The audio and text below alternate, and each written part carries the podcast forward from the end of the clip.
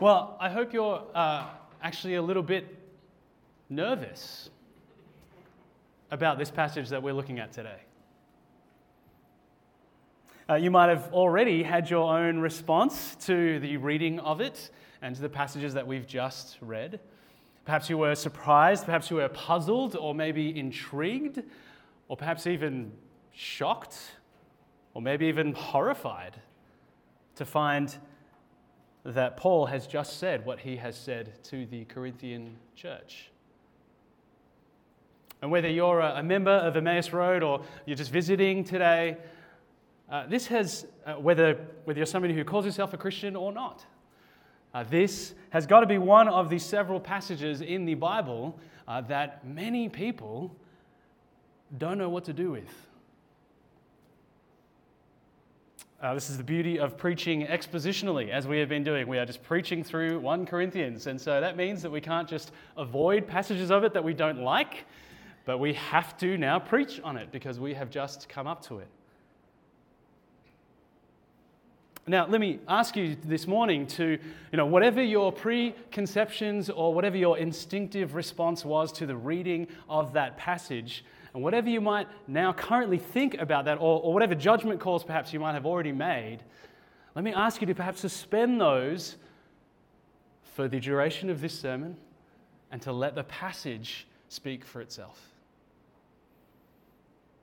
Because surely what we've just read is something that we just don't often think or hear about in our society today. To exclude someone or to put them out of the community is really just unheard of. Uh, images come to mind of you know, cults that psychologically abuse their people who threaten them by saying that you know, if they love God, uh, sorry, if they leave the community, uh, then God will judge them, He'll send them to hell. And now, such abuses are certainly terrible. They are wrong, they are unloving, they are unbiblical, they are unchristian. But, like so often, what we do with something like that, like we do with many other things, is that we see something bad and then we immediately think that is wrong and then throw everything else about it, out about it without carefully considering, considering whether perhaps there might be some truth in what is going on there.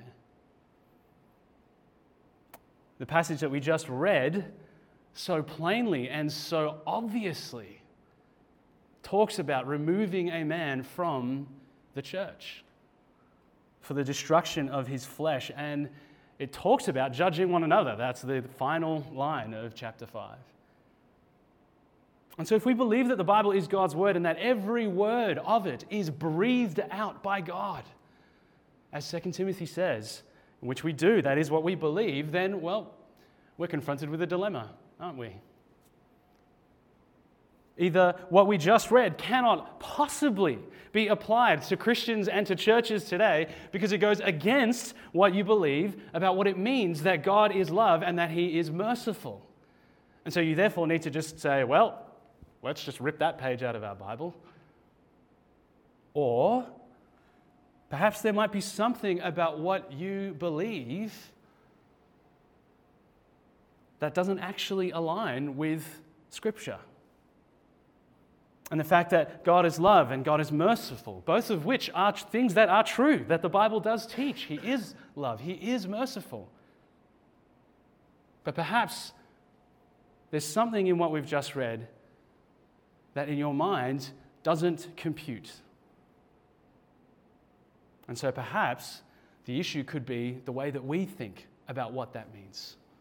Because if it is true that God is love and that He is merciful, then surely that truth is also true in what we've just read. And so, the question this morning that we need to ask ourselves, as Breda mentioned before, is the reason why we sang the two songs that we just did, is what does God's holiness mean for the local church?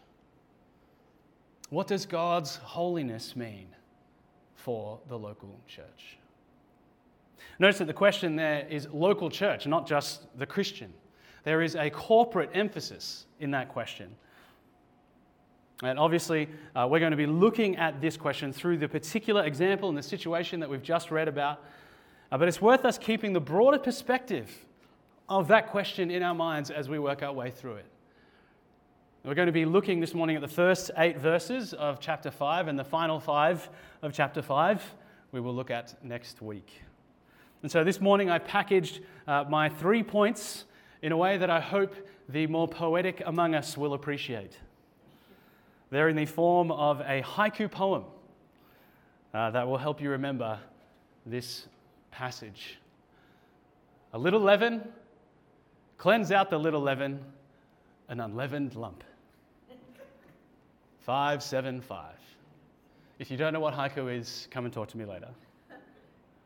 Even though I would have preferred to have said, uh, cleanse out the old leaven, because that is more in line with uh, the uh, passage, I needed the extra syllable. So we went with little. And it's still relevant and still true. So let's begin with our first point a little leaven. In verse 6 in your passages, by the way, keep your Bibles open as we work through it because you'll need to. In verse 6, Paul says, Do you not know that a little leaven leavens the whole lump? Now, these days, if we use the term leaven, we're more likely to be thinking about yeast. Uh, if you've ever made bread or you've ever watched it be made, uh, then you'll know that yeast is a necessary ingredient that helps make bread rise. Without it, your bread will end up looking like flatbread or pita bread. Uh, however, the leaven that Paul actually has in mind uh, actually comes from the Jewish feast of unleavened bread, which Paul alludes to in verses 7 and 8. And unlike today, where we just get our little bit of packet yeast and rip it open and toss it into the um, dough, leaven was actually a small portion of the previous week's uh, bread, or the lump that they were made, used to make it and it was stored in a place in the right way and, and had juices added to it, that sort of thing, so that that little piece of dough would then ferment.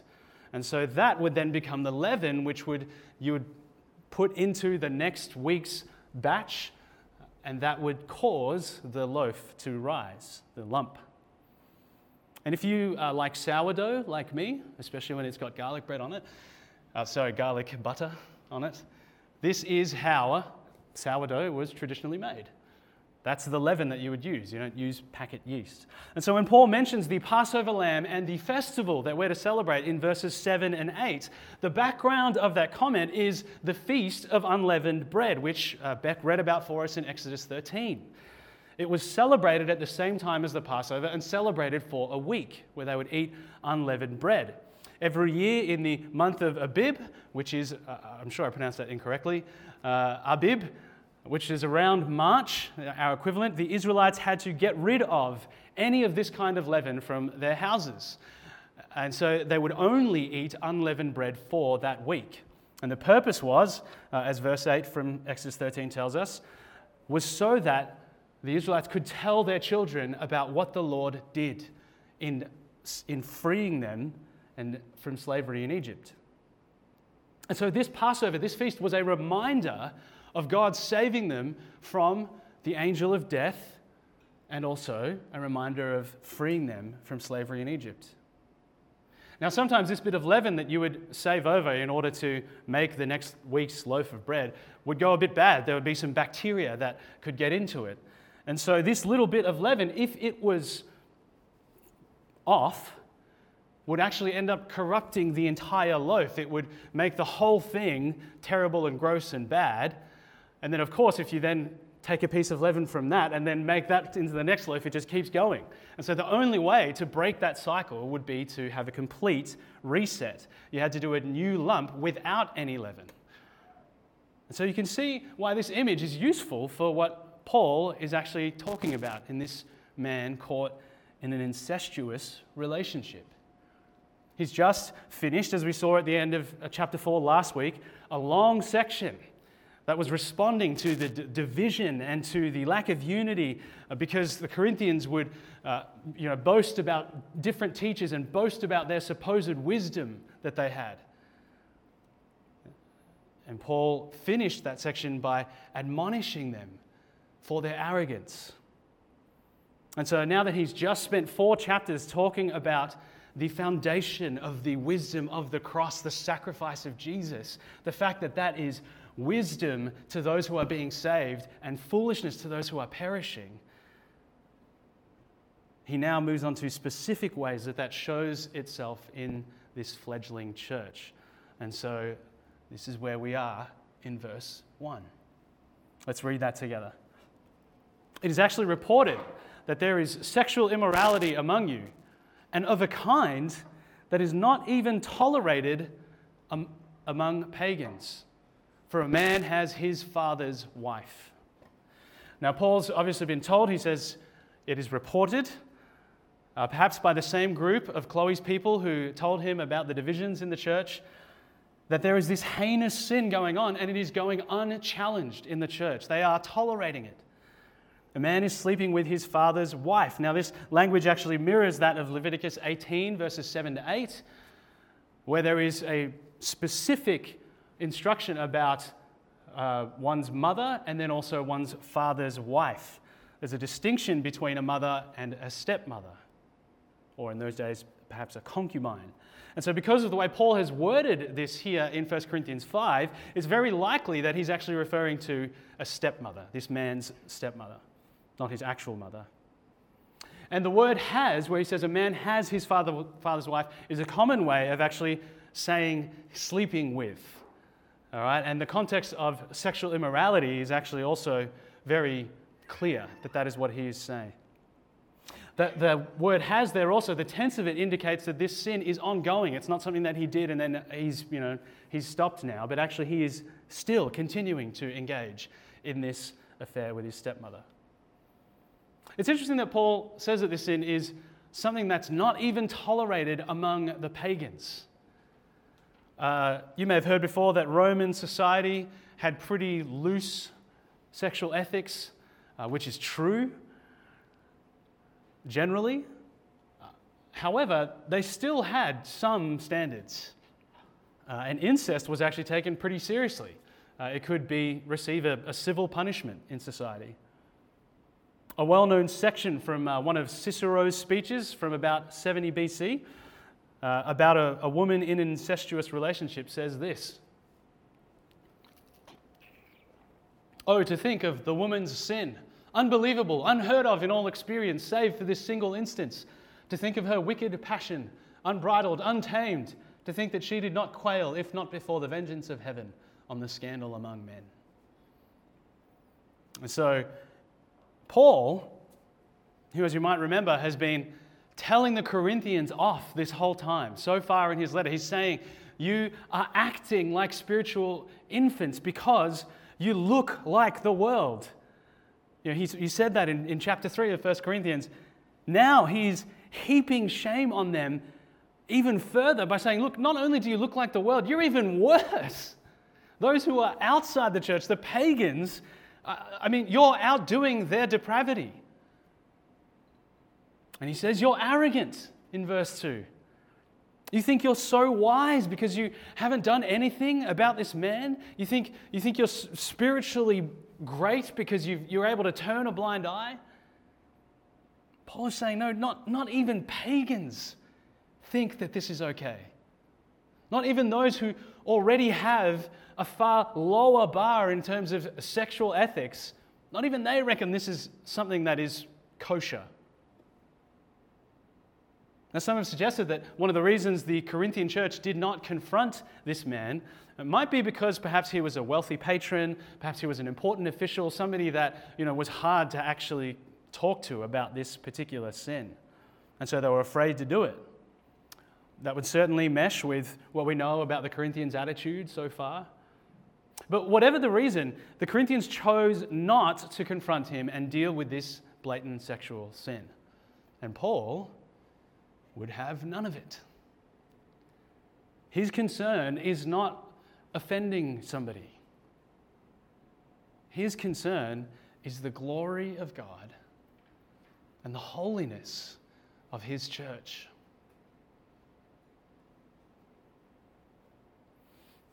Ought you not rather to mourn? He says. He goes on to say in verse 2. And by mourning, he's, he's not just talking about being sad. Yes, obviously, it's one thing to be sad about sin. Many of us might know that, experience that, feel that when we do something wrong. But being sad about sin is not the same thing as repenting from sin. In the Old Testament, the right response to the Lord exposing sin in the lives of the people was to mourn and repent, to grieve the fact that they had sinned against a holy God, and to turn from that sin was the response. And this is why Paul then goes on to say that the response of the church should have been mourning and removing the man from among them. The second half of verse 2 is linked to the fact that he says, You should have mourned. And the Corinthian church had drifted so far from the wisdom and the spiritual power of the cross that they couldn't even see that doing nothing about this man was actually their sin before God. They couldn't see that their toleration of his incestuous relationship was a sin of omission. They failed to do what they should have. They failed to consider the holiness of God and its implications for the church. And this is something that we need to pick up on as a church, as those who claim to follow Christ, right here in the 21st century. Because our world certainly has some parallels. As modern Australians, uh, we have, I think, generally as a society, pretty loose sexual ethics as well, but we still have standards. For example, incest, I think, would generally still be frowned upon by most people in our society. And so we can read a passage like this, and most of us will still think, whether Christian or not, what were those Corinthians thinking? Like, I can't believe that they would let that kind of sexual immorality go unchecked in their church. And yet, ask yourself when was the last time you saw a church confront sexual sin in one of its members? When was the last time you saw a church confront any kind of blatant, obvious, unrepentant sin? You see, because most people agree that incest is wrong, because your average person can read that and agree that that's bad, and because we you know, won't be seen as strange or as prudish in our society for saying that as Christians, we can fool ourselves into thinking that because we agree that, hey, we're good Christians, because yeah, I agree with Paul, that's wrong. And yet, Paul here at the start says sexual immorality which is a general term that refers to any kind of sexual activity outside of a monogamous marriage between a man and a woman, which is the biblical uh, design. And not only that, if you read further in verses 10 and 11, which we'll get to next week, Paul actually then expands the list of sins that the church should be responding to. And so, how does God's holiness affect the way we think as a church about sin? in particular, what should a church do about this kind of sin that warrants removing a member from among them? And Paul is about to get into the how of that in the next section. But before we get there, I want you to pause for a moment and think. Because, you know, even though this action is something that's done by the whole church, if you're part of a church, you have to be part of that action. So ask yourself what if this was one of your best friends? What if it was someone in your own family? What if it was your spouse? Or a parent? Or an adult child? Would your allegiance be to your own blood? Or would it be to Christ's blood?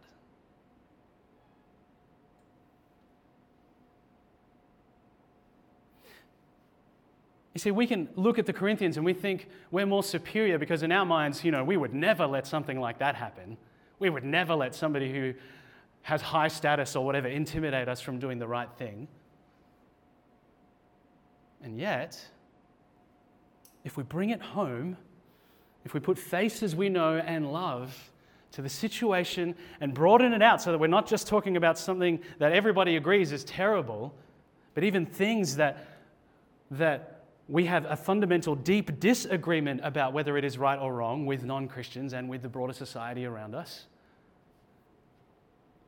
When you consider it from that perspective,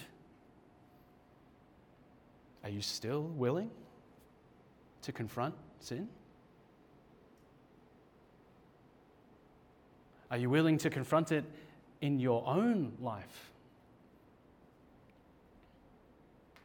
Are we still willing to confront sin as God's church? Or are we tempted to tell ourselves that a mature Christian is one who believes showing grace because God is gracious means not being judgmental about others? As you read through this chapter, you'll see that while Paul is certainly concerned about this man and wants him to be saved, as we're going to see in this next section, his primary emphasis and his primary concern is the holiness of God's church. This is why Paul instructs him as he does. Which brings us to point two cleanse out the little leaven. Let's read together from the second half of verse 2. Let him who has done this be removed from among you.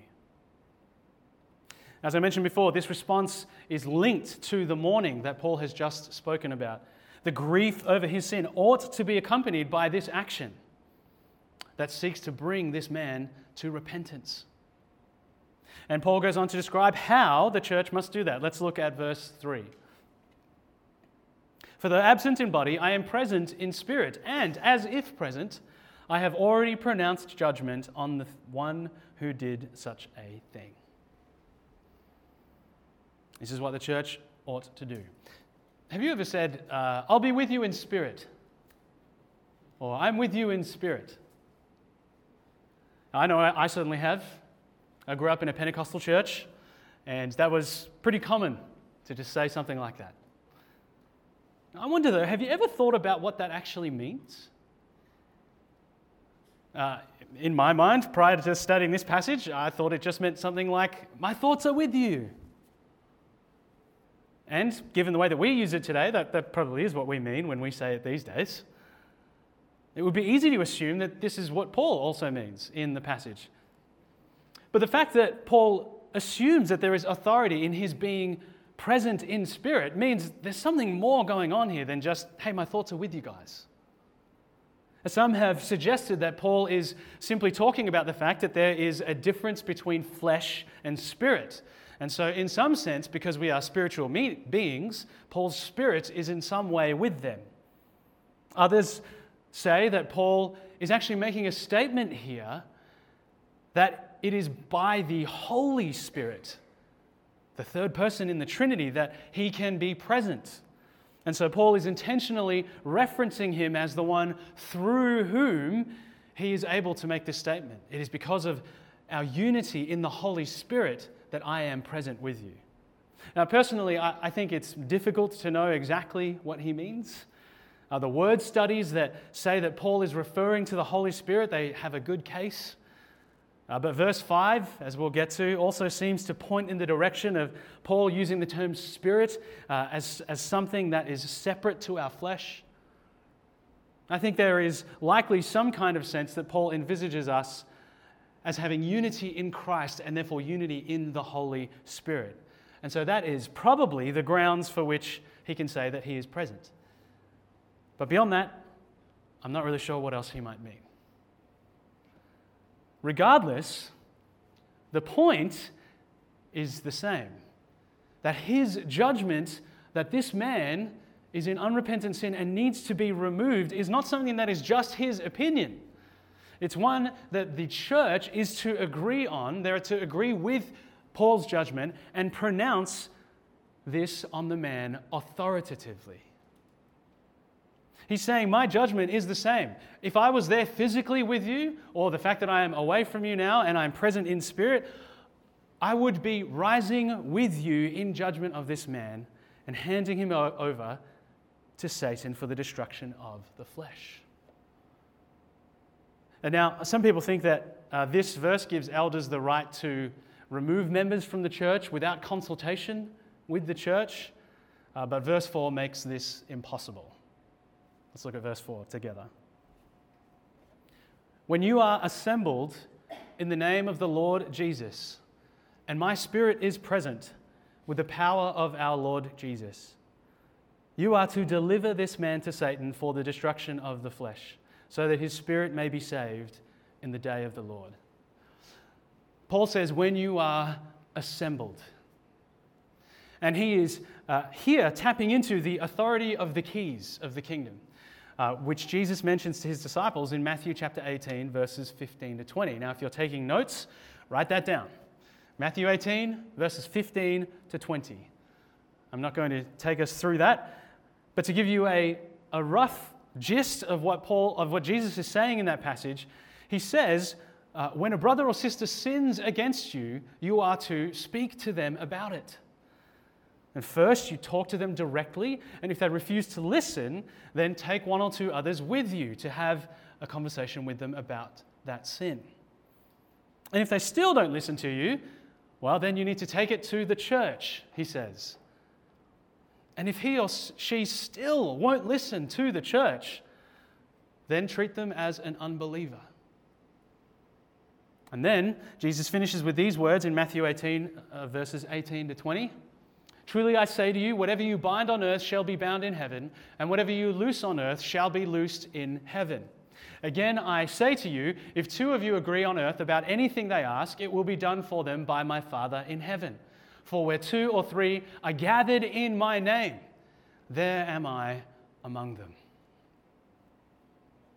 The church has been authorized by Jesus to make proclamations on earth about heavenly realities. Let me say that again. The church has been authorized by Jesus to make proclamations on earth about heavenly realities. This is what Paul is talking about when he says that the church assembles in the name of Jesus and they act with the power of Jesus. That's what he refers to. The church assembles together to carry out this final step of discipline that Jesus has outlined in Matthew 18 after long periods of pleading and bringing others along and urging this, this brother or sister to repent.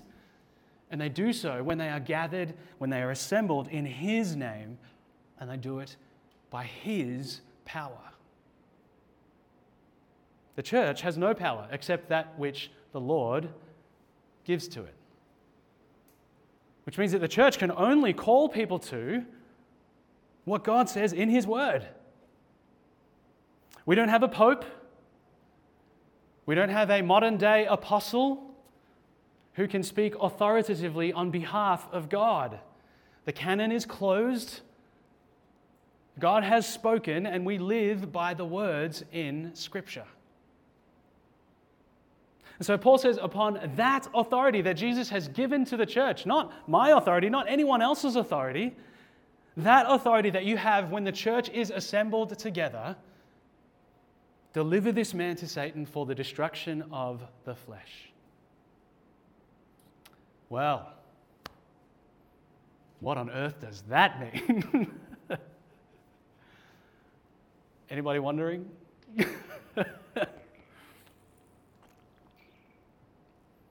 This verse often trips people up because it is rather confusing.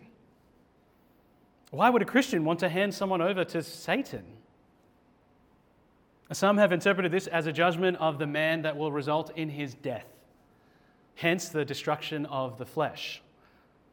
Such a view, though, doesn't really make sense of the second half of the verse, where Paul says that his spirit may be saved. Others have seen it as referring to physical illness that leads to death, but for a different reason, reason for the man's eventual eternal salvation. And that's possible, but it doesn't really make sense of why such a person would then still have to die, even if they did repent. And it also understands God's judgment in the here and now too simply. The Bible's picture of how God works in the world is not uh, always so linear. You do this, you get that. His sovereignty is beyond our comprehension. That's why the book of Job is in Scripture, which also interestingly shows that even Satan does not exist outside the realm of God's control. The most likely explanation is that Paul is saying this man must be acknowledged and declared by the church as somebody who is living under the rule of the prince of this world. By handing him over to Satan, they are, they are saying, Here is where you naturally belong. Because your life is no longer being lived, is no longer evident as somebody who is living in God's kingdom. You are not living as someone who has bowed the knee to Jesus, the true King. And so this man must be handed over back to Satan for the destruction of his flesh. Flesh here meaning his sinful desires that rage against God and that he obviously hasn't put to death. And Paul's use of the term flesh in, in his letters often refers to our sinful nature. And it seems clear that this is what Paul is talking about here. It's especially clear because of the end of this sentence. What's the purpose of this destruction of his flesh? So that his spirit may be saved in the day of the Lord. The day of the Lord being the day of judgment, the day that Jesus will come again and he will hold all people accountable to whether they have chosen to put their faith and trust in Him and turn away from their sin or not. When we compare this explanation to the only other time Paul uses this phrase in the New Testament, which is in 1 Timothy chapter 1 verses 19 to 20, it seems to clearly make sense of what Paul is talking about there. They made shipwreck of their faith. Paul wants them to turn away from sinful desires, from the flesh, and put their trust in Christ. As an act of discipline, Paul is saying, when you've assembled as the church in Jesus' name, and I'm with you in spirit by the power that has been given through his name, remove this man from among you so that he might repent of his sin and trust in Christ and be saved in eternity. This is what has historically in the church been called excommunication. If you're familiar with that term at all, uh, you probably only recognize it as something that cults or Catholics do when someone speaks out of turn or goes against the leadership? Well, the word itself simply means removed from the community. Ex meaning out of, communicate meaning the shared community. And it is simply a word that describes the act that Paul has just described in this chapter that of putting a person living in unrepentant sin out of the church community. And that act is an act of profound love.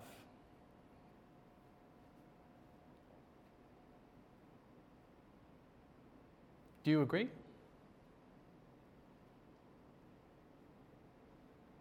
Or does that surprise you? That doing such a thing could be considered loving? As I mentioned at the beginning, in our world today, there is possibly nothing more unloving than excluding somebody or cutting them off from any kind of community for any reason. We're supposed to be an inclusive society.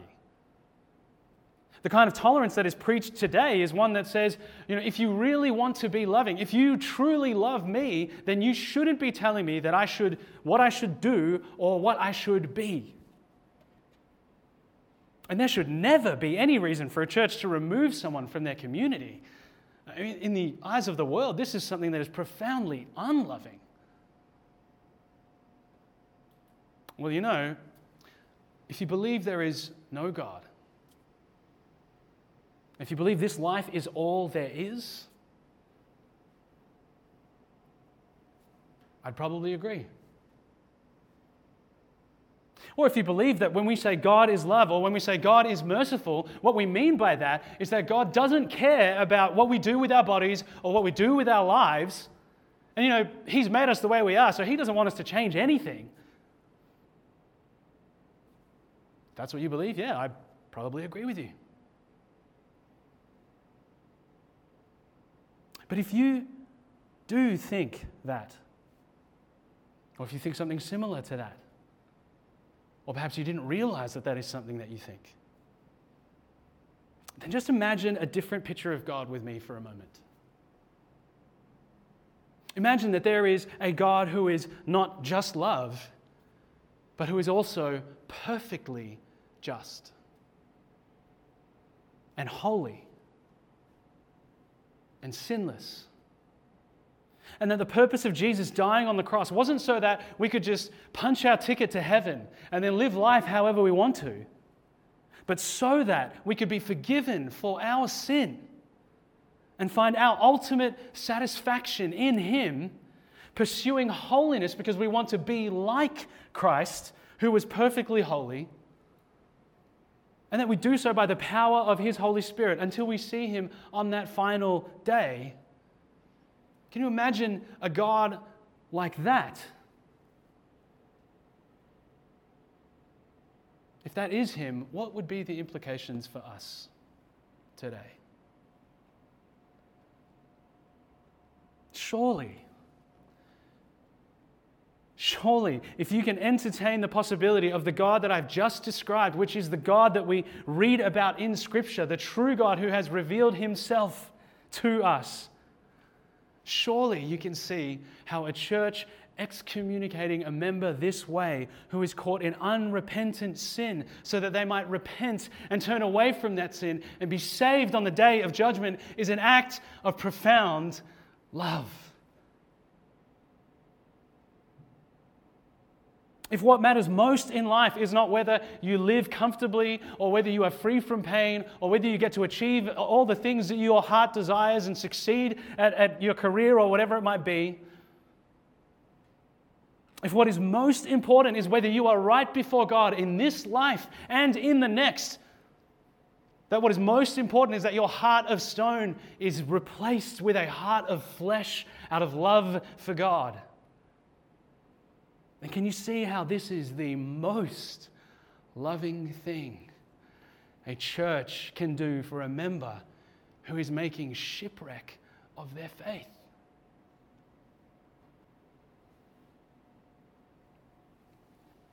In the same way that the wisdom of the cross is foolishness to those who are perishing, so the wisdom and love of excommunication is foolishness and unloving to those who haven't turned to the Savior.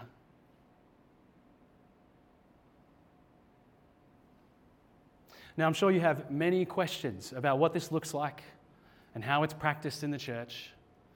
Unfortunately, I don't have time to go into that great, in great detail this morning.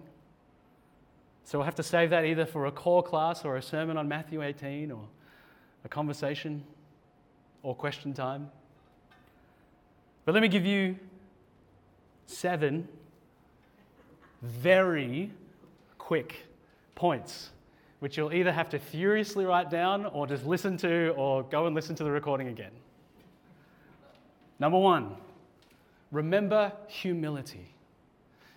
If you weren't here last week, listen to last week's sermon. Humility is the natural response of sinful beings before a holy God.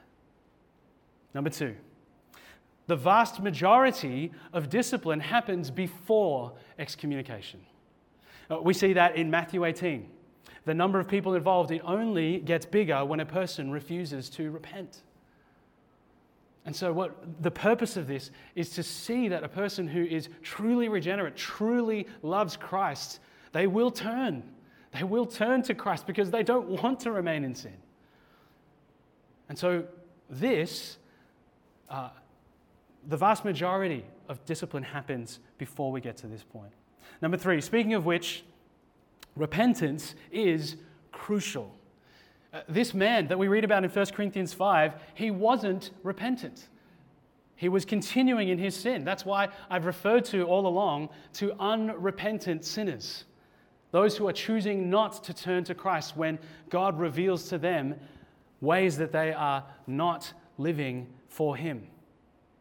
And so, this isn't about perfection. This isn't about uh, thinking that we all need to make sure we never put a foot wrong. This is about recognizing that God will continually be sanctifying us for the rest of our lives. And so, we call one another to that. Number four, a church must have meaningful membership. Uh, how can a church put someone out of it if there is no in? We as the church, we need to know one another. We need to love one another. We need to be in each other's lives. We're not going to be doing this unless we are committed to one another, unless we have covenanted to one another in meaningful membership. And unless we have that kind of love, that kind of depth of commitment to each other, then it is far less likely that you will be willing to actually share with others the things that you are struggling with. Church must have meaningful membership. Number five. Oh, yeah, number five. Only those in our local church are the ones that we have responsibility for.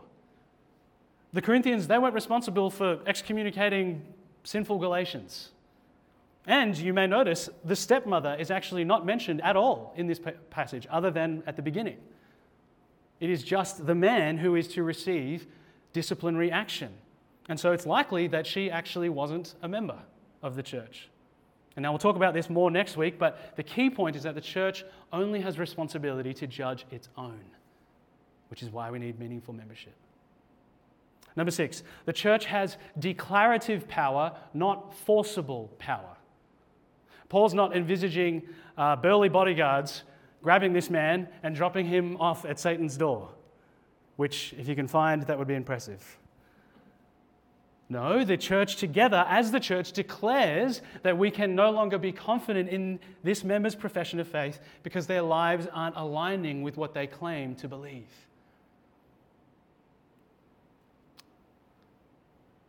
Number seven, the purpose and hope of excommunication is turning back to God.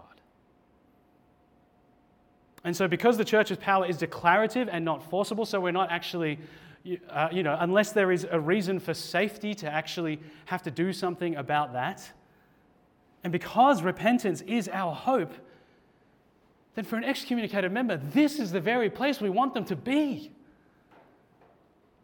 We're not going to have Brad standing at the door looking at people, oh, you're excommunicated. Sorry, please leave. No, that's not going, that's not what we, we want them here. We want them to be sitting here and, and hearing the gospel so that they might turn from their sin and put their trust in Christ. And yet, the nature of that relationship will be a different relationship. We can't interact with somebody who is in this situation as though everything is fine. We don't want to make them think that, hey, you're, you're cool, everything's all right between you and God. No, we want to be urging them with everything, in every opportunity that we have, to repent and turn to Jesus. Because what Paul describes here is a loving act that seeks to save the unrepentant sinner. But you know, it's not just loving and saving the individual. It is loving and saving the whole church. And that's our final point this morning an unleavened lump. Let's read from verse 6. Your boasting is not good. Do you not know that a little leaven leavens the whole lump? Here's another clue that Paul's primary concern is the whole church. Not only is this whole passage about the preservation of the church, but here he once again brings up their arrogance. And he does so with fairly straight talk. Your arrogance is not good. Their sinful pride has blinded them to the fact that they are turning a blind eye to this sin, and that in doing so, there are devastating consequences. A little leaven leavens the whole lump, he says. And we know what this looks like, don't we? When a church or a community doesn't speak up about or doesn't deal with something that they know is wrong among them, the people begin to just settle in and get cozy with sin. And that's the natural tendency of our sinful nature, isn't it? So, of course, if you couple the, the drift of sin towards tolerating and not wanting to do anything about sin, combine that with the social and the relational pressure that comes with being able to, uh, with, with needing to actually talk to others about it, becomes a lot more difficult to go against the grain. And once that bit of leaven has worked its way through the whole lump, there is no going back. Churches have imploded because of this. Churches have settled into worldly mediocrity towards sin, and they are now sleepwalking into hell because of this. Churches have had wolves in sheep's clothing become senior pastors who then ravage the entire congregation because of this. Just a small bit of rotten, contaminated leaven, if it works its way through the whole lump, destroys the whole thing. All it takes is that one person's unrepentant sin be tolerated, and that process begins. So, what are we to do? What does verse 7 say? Cleanse out the old leaven, that you may be a new lump, as you really are unleavened. Paul is saying here, unless all rise, all rise. that is, unless all rise in judgment on this man, the whole lump, the whole church will rise in sin with his leaven. It's obvious that Paul is referring to this process of excommunicating this man that he's just described, as we've just discussed. But it is worth noting the second half of this sentence as you really are unleavened.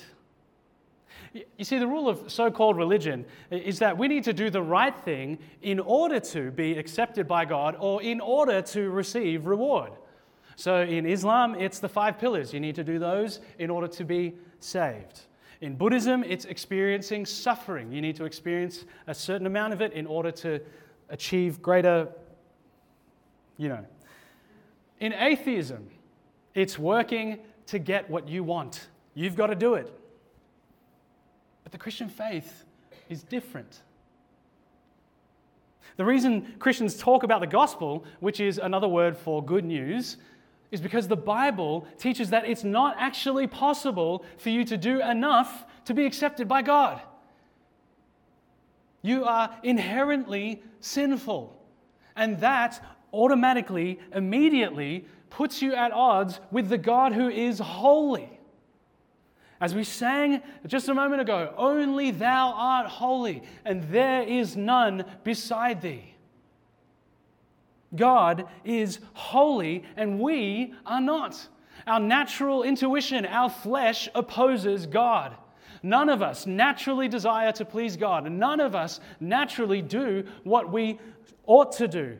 None of us can perfectly obey God's commands, no matter how hard we try.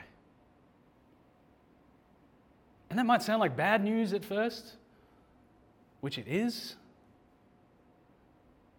because a holy God must justly punish sin in us.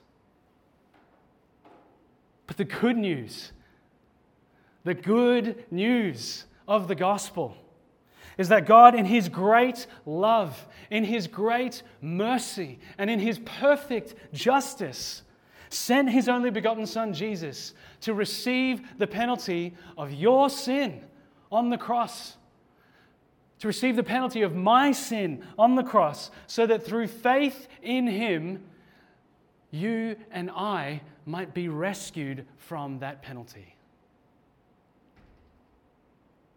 And the Bible talks about that as our justification. I receive Jesus' righteousness just as if I had never sinned. If that is something that you haven't done yet,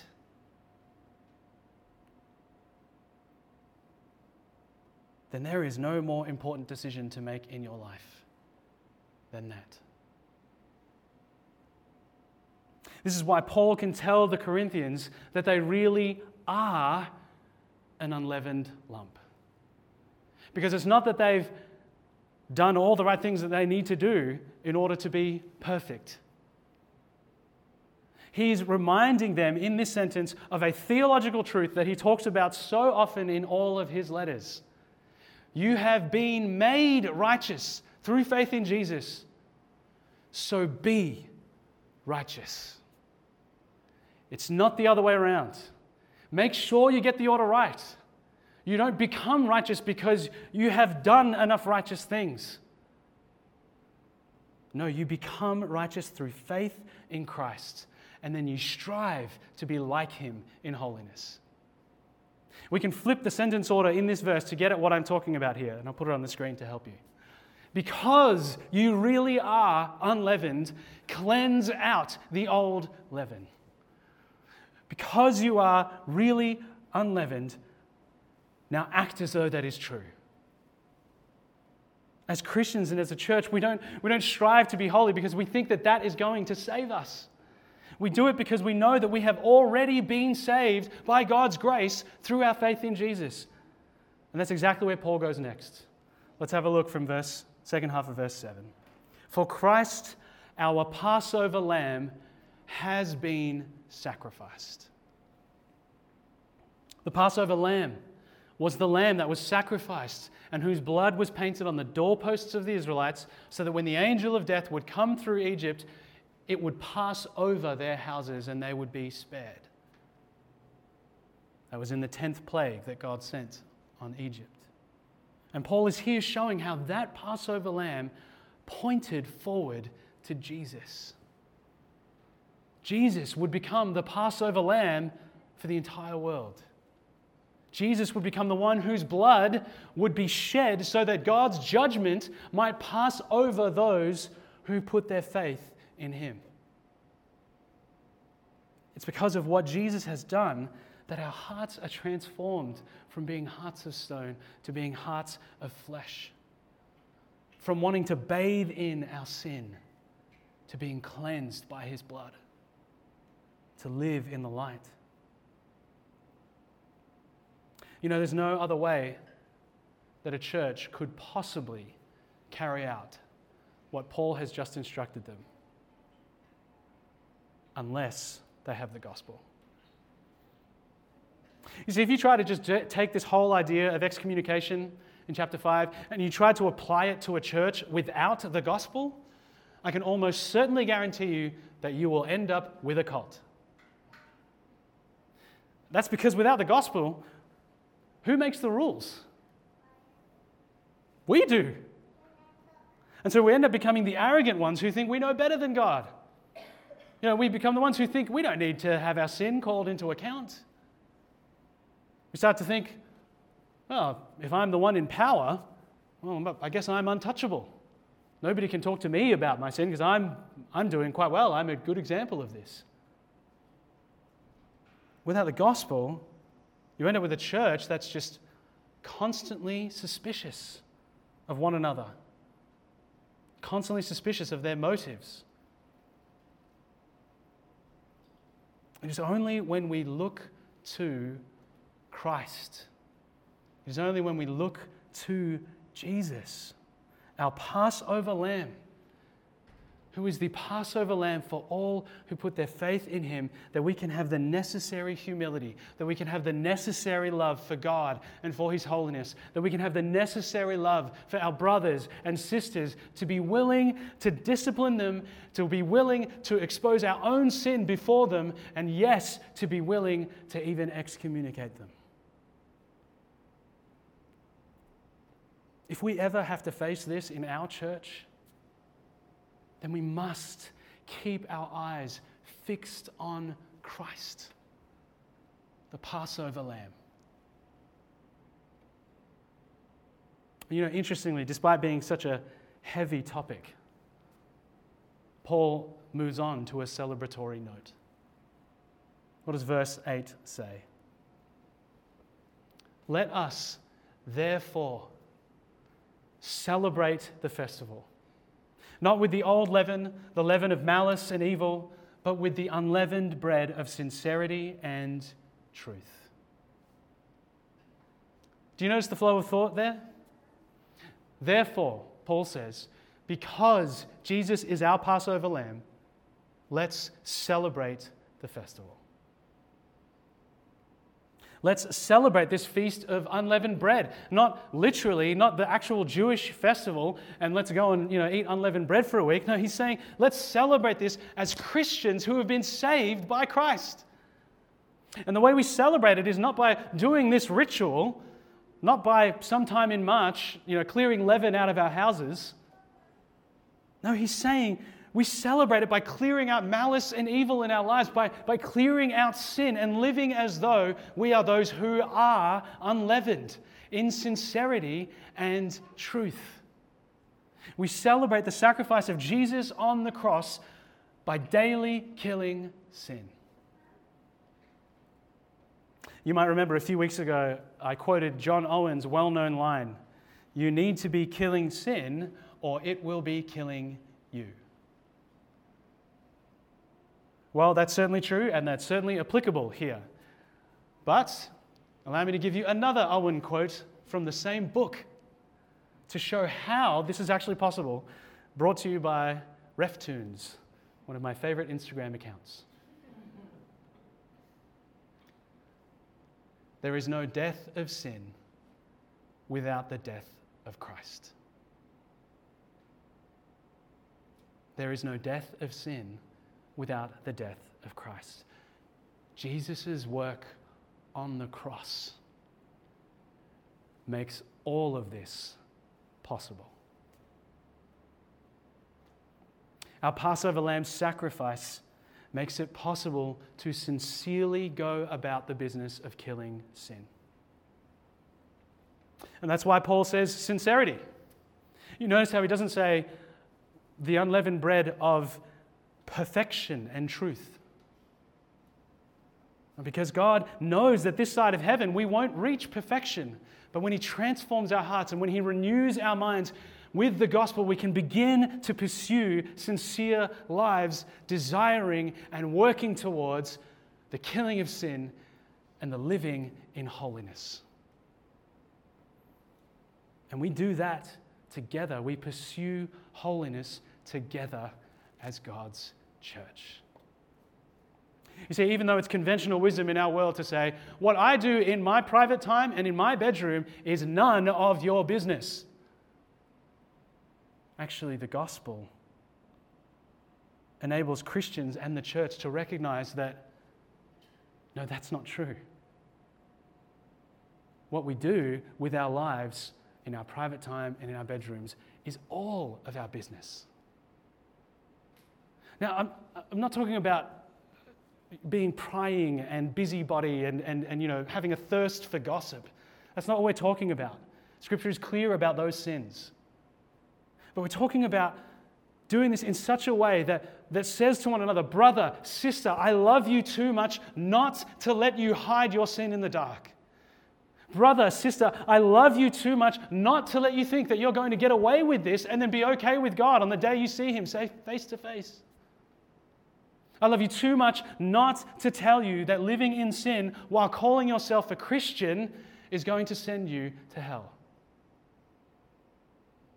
And I love God's people and my church too much to let you destroy it. This is what it means to celebrate being an unleavened lump. We don't gleefully toss people outside the camp. We don't delight in the suffering and the struggles of others, and it doesn't bring us joy to excommunicate a brother or a sister.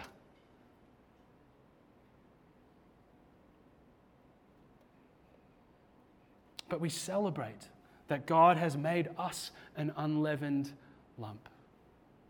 And we celebrate the fact that this holy God, who could justly and righteously pour out his wrath on us, doesn't. Because of his great love and his great mercy. We get to celebrate the fact that Jesus was good for us. And by putting our faith in him, our hearts no longer desire to live with evil or malice but in sincere pursuit of holiness and in sincere killing of sin according to his truth. That's what the cross does in our lives. That's what I pray it does in our church. I hope you realize now that the question, what does God's holiness mean for our church? has broad and wide implications. That it means, as an unleavened lump that has been justified by Jesus, our Passover lamb, we have been called to put sin to death and to pursue holiness. And part of that means pursuing holiness together. Even when it's hard, even when it's awkward, even when it means excommunication. As God's church, will we look to Christ and live as an unleavened lump? Let's pray.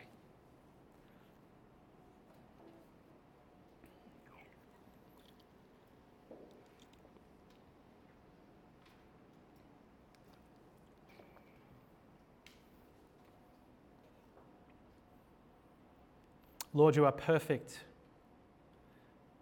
in power, in justice, in love, in mercy, in goodness. We worship you and you alone. So often and so easily, Lord, we are tempted to worship a God rather of our own making than the God who is revealed to us in Christ and in Scripture. Father, may we never be so complacent as to be comfortable with that. But Lord, I pray that we as individuals and we as a church would respond to you, recognizing and knowing that we are saved by your grace. And as a result, you have given us your Spirit so that we might put sin to death and pursue holiness to be like Christ. Father, may this be deeply embedded in our hearts, we pray. In Jesus' name. Amen.